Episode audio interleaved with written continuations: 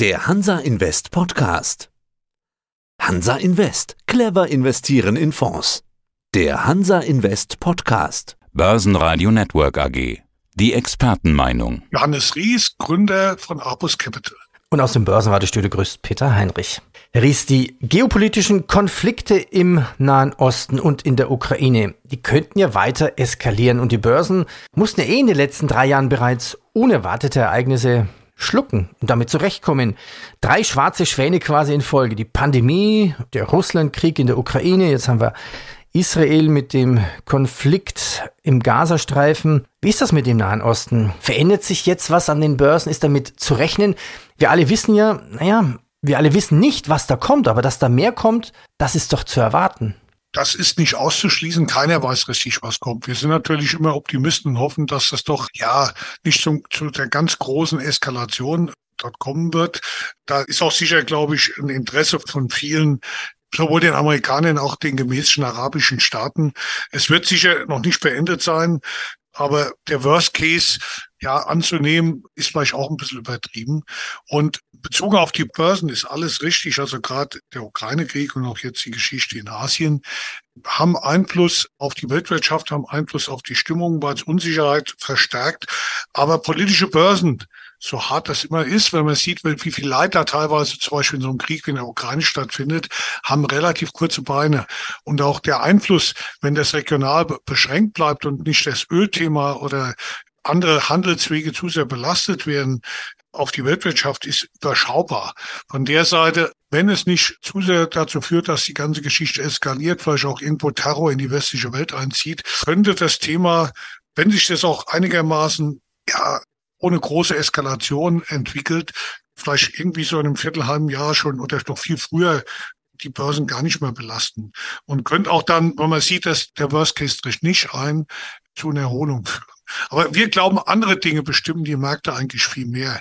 Und, da gehen, wir, eher, da, da, gehen wir ja. drauf ein. Das heißt, auch Stockpicking und überlegte Auswahl ist wichtig. Unsere Themen heute sind natürlich Ihre Schwergebiete, zum Beispiel High-End-Technik, die Gewinner des Wandels natürlich, das ist Ihr Schlagwort und dazu zählt KI. Starten wir mit der. Was ist denn da jetzt der Trend? Bei KI, ja, da gibt's jetzt keine total neue Entwicklung. Es springt jeder auf das Thema, weil es die Welt verändern wird. Wir haben das ja schon ausführlich diskutiert. Es bringt enorme Produktionsfortschritte, es bringt völlig neue Anwendungen. Deswegen alle Unternehmen befassen sich damit. Auch alle große IT-Firmen investieren ganz stark in das Thema und alle versuchen natürlich, KI noch besser, performanter zu machen. Das geht natürlich über die Daten, die man dort einbringt bessere Daten, bessere Ergebnisse, bessere Algorithmen, bessere Ergebnisse. Aber natürlich arbeiten auch viele dran, äh, die Hardware leistungsfähiger zu machen. Weil letztendlich ist Digitalisierung, insbesondere das Thema künstliche Intelligenz, extrem, ja, braucht extrem viel Halbleiter, Halbleiterleistung, extrem viel Hardwareleistung. Und da ist ein Unternehmen wie Nvidia im Moment ganz vorne, aber es gibt viele Bestrebungen und Wege auch andere Lösungen zu finden, über andere Wege zu gehen und damit die Hardware leistungsfähiger zu machen und teilweise auch nicht nur auf allein Nvidia angewiesen zu sein. Okay. Nvidia greife ich gleich auf. Mir fällt da jetzt eine Pressemeldung ein, vor kurzem von Reuters zum Beispiel. Da will Nvidia Intel Konkurrenz machen und zwar will Nvidia auf das Geschäft einsteigen, wo eigentlich Intel stark ist. Auf die Produktion von CPUs und mit mhm. CPUs laufen ja unsere PCs, unsere Notebooks und Windows letztendlich. Könnte das ein Problem werden für Intel? ist, ist nicht auszuschließen, weil Nvidia ist ja eine starke Firma mit viel Entwicklungspower und sie geht ja mit einem starken Partner zusammen, der Firma ARM Holdings, die gerade wieder an die Börse gegangen ist, die ja die Prozessortechnik, die produzieren die nicht selbst, aber die produzieren die Technik, die dann von anderen lizenziert wird, für die Prozessoren in insbesondere Smartphones und Tablets entwickelt hat. Und diese Technik einen großen Vorteil gegenüber der Technologie von Intel. Äh, sie ist deutlich energieeffizienter. Also die Prozessoren laufen mit viel weniger Energieaufwand. Und da die Rechenzentren und die Server, die vielen, vielen Millionen Server, die dort stehen und ständig neu hinzukommen, einen extrem hohen Energieverbrauch haben. Und durch das Thema KI noch extrem zunehmen wird, weil da kommen besonders leistungsfähige Server zum Einsatz, wird natürlich, werden Wege gesucht, wie man den Energieverbrauch der Rechenzentren, die unter ESG-Gesichtspunkten Energie sparen, Klimawandel und ein bisschen so im Verborgenen, aber eigentlich der Bereich, den wir am stärksten wächst, weil halt, wie gesagt, das ist die gleich negative Seite der Digitalisierung unserer Welt, das mehr in den Griff zu kriegen. Und das ist ein Schritt. Ne? Ob Nvidia erfolgreich sein wird, muss man sehen weil natürlich die ganze, der ganze Softwarebereich im, im PC- und Serverbereich ganz stark auf die Hardware-Architektur von Intel aufgesetzt ist. Und so schnell wird es da keine ganz große Wende geben. Aber Nvidia ist ein ernstzunehmender Gegner. Genauso, aber wie gesagt, greifen auch Intel und Co. und auch die sogenannten Hyperscaler, also die Googles, Microsofts, die Metas dieser Welt, die Apples dieser Welt, auch direkt Nvidia ein, indem sie eigene Chips entwickeln und eigene KI-Lösungen, wo man versucht, vielleicht nicht unbedingt auf Nvidia angewiesen zu sein. Wie schnell die damit erfolgreich sein können und wie weit sie auch dort eine ähnliche Leistungsfähigkeit erzielen wie die Nvidia-Lösung, die nicht nur stark auf der Hardware-Seite ist, sondern insbesondere auch von der Software, die Nvidia nutzt. Das muss man abwarten. Aber the race is on und das bietet natürlich auch für Investoren interessante Chancen. Ja, da greife ich dann gleich nochmal die Frage auf. Bevor wir auf die Investoren gehen, auf die spannenden Firmen, nochmal, also Halbleiter, das ist ja der Treiber letztendlich auch für die Digitalisierung, die wir wollen, die wir brauchen. Da haben wir die Chance, ja, Energie einzusparen. Was tut sich denn da Neues auch Bezug auf neue Materialien bei den Halbleitern. Genau, ein sehr guter Punkt. Also einmal gibt es den Weg, wie gesagt, man nimmt eine neue Chip-Architektur, insbesondere in dem Bereich der Prozessoren. Aber man geht auch noch andere Wege. Es gibt ja nicht nur die Prozessoren, das Halbleiterfeld ist ja viel breiter. Es gibt zum Beispiel auch ein ganz großes Feld von Halbleitern, die für das Management und das Umwandeln von Energie eingesetzt werden, sogenannte Leistungshalbleiter. Da ist übrigens Europa sehr stark vertreten mit Firmen wie Infineon und ST Microelectronics.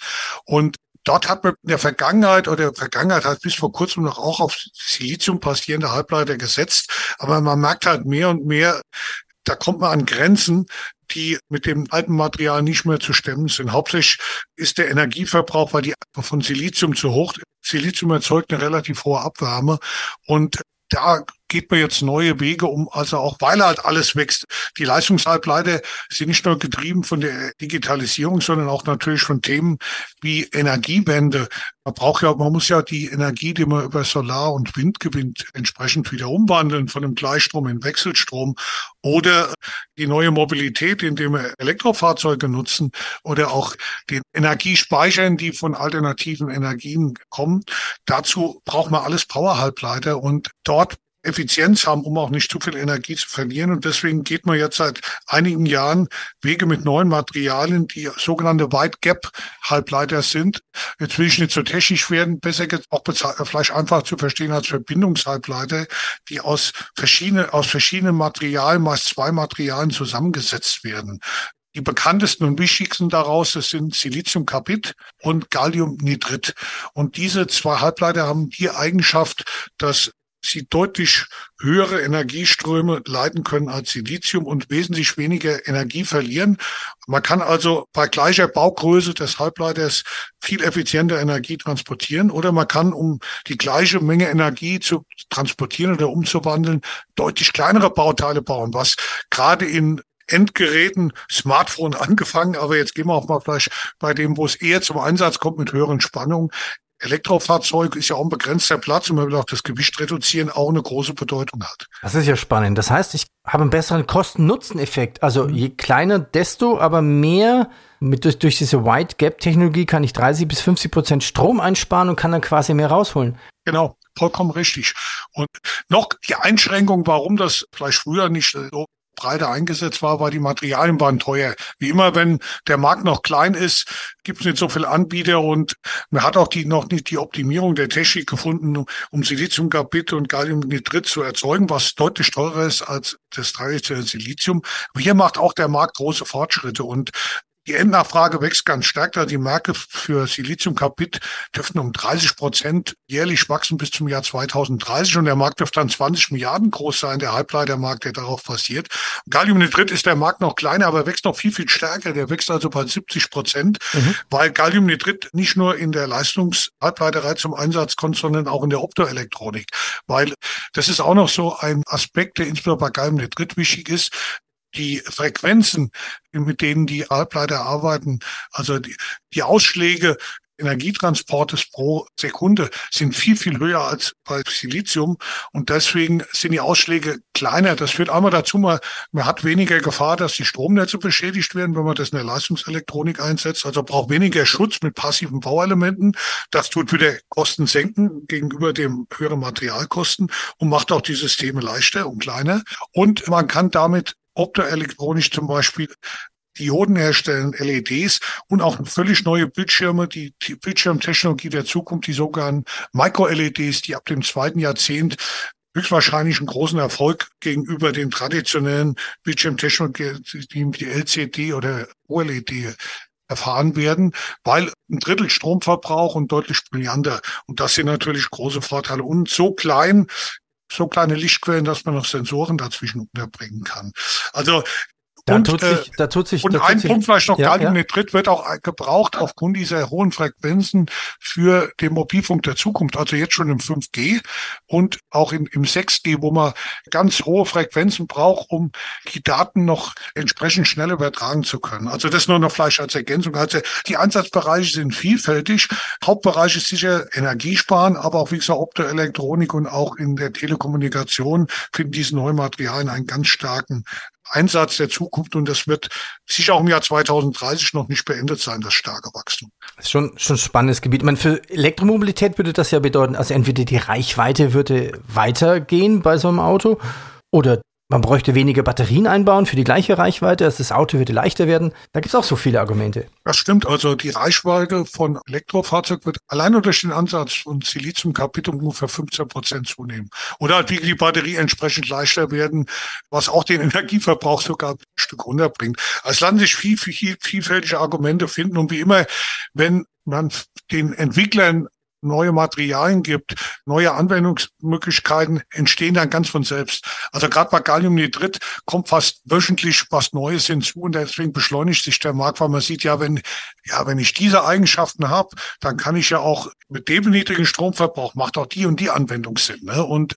also das ist noch lange nicht vorbei und bisher haben die Wachstumserwartungen in beiden Bereichen die früheren übertroffen und wurden ständig nach oben korrigiert. Sie sind von Apus Capital, also die Gewinne des Wandels. Ja. Jetzt haben wir die Technik kennengelernt.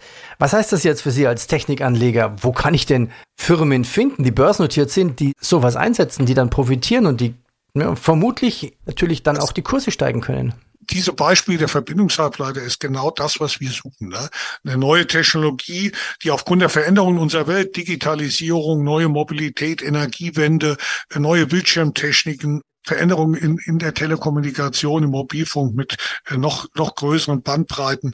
Genau das suchen wir und deswegen äh, suchen wir natürlich auch, wo wir direkter investieren können. Und es gibt auch in Amerika tolle Unternehmen. Ich nehme nur eins, was sicher der eine oder andere schon gehört hat, die Firma Wolfspeed. Es gibt auch Unternehmen in Japan mit der Firma Rom, die dort stark sind. Aber erstaunlicherweise, und wir bei Apus konzentrieren uns ja auf den europäischen Markt, weil wir immer einen direkten Kontakt zu dem Management-Team der Unternehmen haben wollen, weil das ist für uns ein ganz wichtiger Faktor beim Investieren.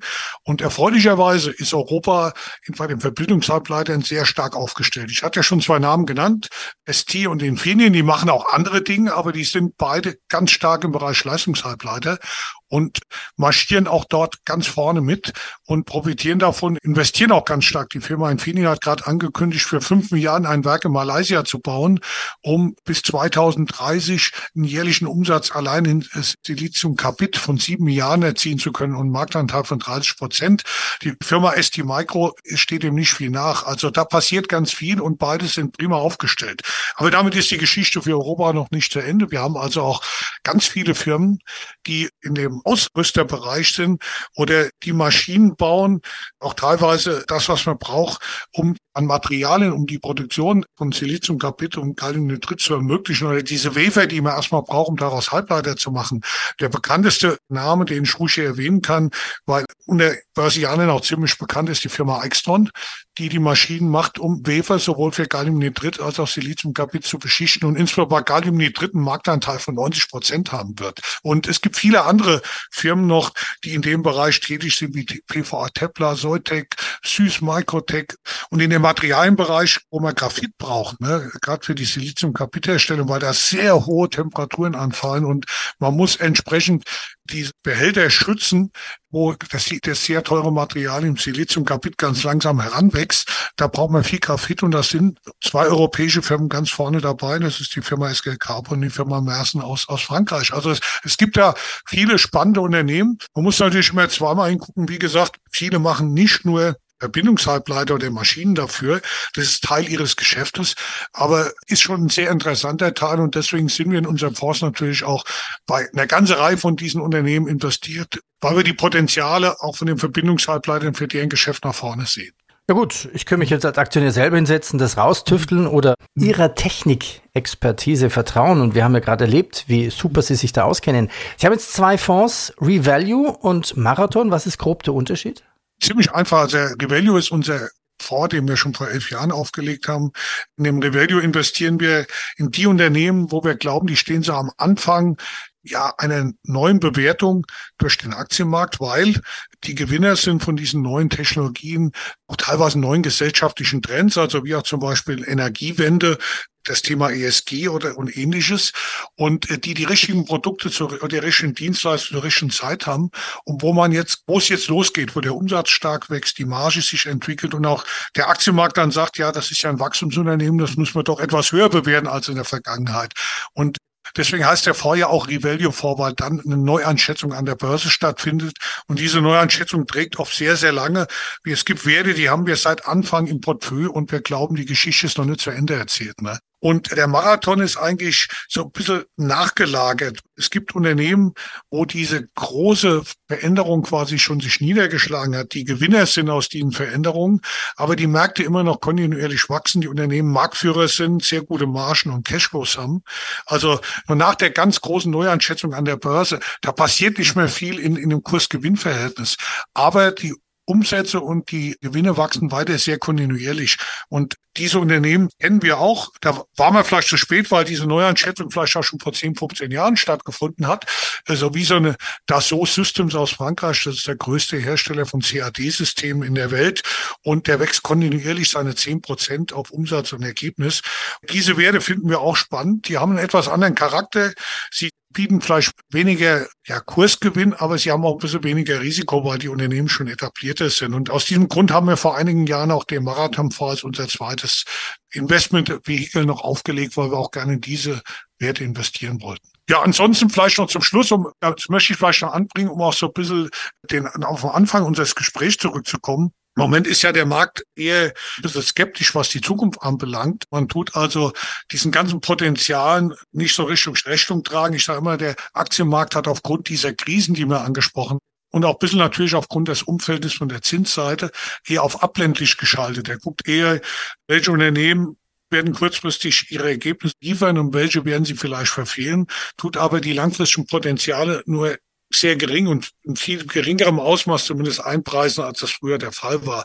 Wir sind der Meinung, es ist eine gute Chance, dass sich da die Stimmung vielleicht drehen könnte, trotzdem, was Sie gesagt, dass wir besprochen haben mit den politischen Krisen, die aber kurze Beine haben. Aber wir sehen eine andere Chance eher, weil ähm, wenn man so guckt, was hat die Börsen am meisten belastet, vielleicht die letzten 18 bis 24 Monate, das war natürlich dieser extreme Zinsanstieg. Also die amerikanische Zentralbank FED hat ihre Leitzinsen so stark angehoben in kurzer Zeit wie noch nie zuvor. Und die, die Marktzinsen sind dramatisch nach oben gegangen. Die Finanzierungskosten haben sich verändert. Die Zinsanlagen wurden wieder attraktiv. Und das hat natürlich die Börsen stark belastet. Und jetzt sieht es aber so aus. Hintergrund war natürlich auch die hohe Inflation. Inflation nimmt deutlich ab. Wir haben leicht rezessive Tendenzen in Europa. Wir haben keine starke Konjunktur in China. Und Amerika ist zwar ein bisschen getrieben durch Regierungsprogramme, aber auch dort die Schulden hier und dort doch schon zu Bremsspuren führen. Also die Wahrscheinlichkeit, dass wir das Zinstop gesehen haben und die Zentralbanken keine weiteren Erhöhungen durchführen und vielleicht sogar die Chance, äh, gute Chancen bestehen mit Blick auf das die Inflation nachlässt und dass die Wirtschaft hier und dort ein klein bisschen schwächelt, ohne aber zusammenzubrechen. Die große Rezession ist ja auch nicht eingetreten, die viele befürchtet haben. Da könnte ein Umfeld entstehen, was für Aktien viel besser wieder ist und wo auch vielleicht die längerfristigen Trends wieder mehr beachtet werden. Und trotz all dem, dass diese ganzen politischen Dinge das überlagern, könnte das eigentlich für den Anleger und für die Börse wichtiger sein. Und wir sind deswegen durchaus optimistisch, dass unser Ansatz, der ein bisschen Gegenwind jetzt die letzten zwei Jahre gesehen hat, dann viel stärker wieder tragen wird. Und solche Themen, das ist ja nur eins von vielen spannenden Themen der Zukunft, das wir in der Tiefe diskutiert haben mit der Leistungshalbleitern, auch wieder viel mehr honoriert werden. Und man muss ja eigentlich, wie Costoliani, der frühere Börsenpapst, gesagt hat, kaufe dann, wenn die Kanonen donnern. Es fällt zwar ungeheuer schwer, aber vielleicht ist jetzt gar nicht der schlechteste Zeitpunkt, gerade in die Zukunft, in spannende, auch teilweise kleinere Unternehmen zu investieren. Und da bieten wir sicher, glaube ich, mit unseren Fonds, insbesondere auch mit dem Revelio vor, einen ein sehr, ein sehr spannendes Medium dafür, was natürlich jetzt auch, wie viele unserer Werte ein bisschen gedrückt war, aber wo vielleicht ganz gute Chancen vor dem Hintergrund des Gesagten sind, dass wir uns in den nächsten ein, zwei Jahren eine andere Richtung bewegen. Und man kauft halt immer dann, wenn die Dinge billig sind, am besten. Man kauft die Dinge am besten, wenn sie günstig sind. Herr Ries, danke Ihnen. Vielen Dank, Herr Heinrich. Börsenradio Network AG. Das Börsenradio für Privatanleger. Das war der Hansa Invest Podcast. Clever investieren in Fonds.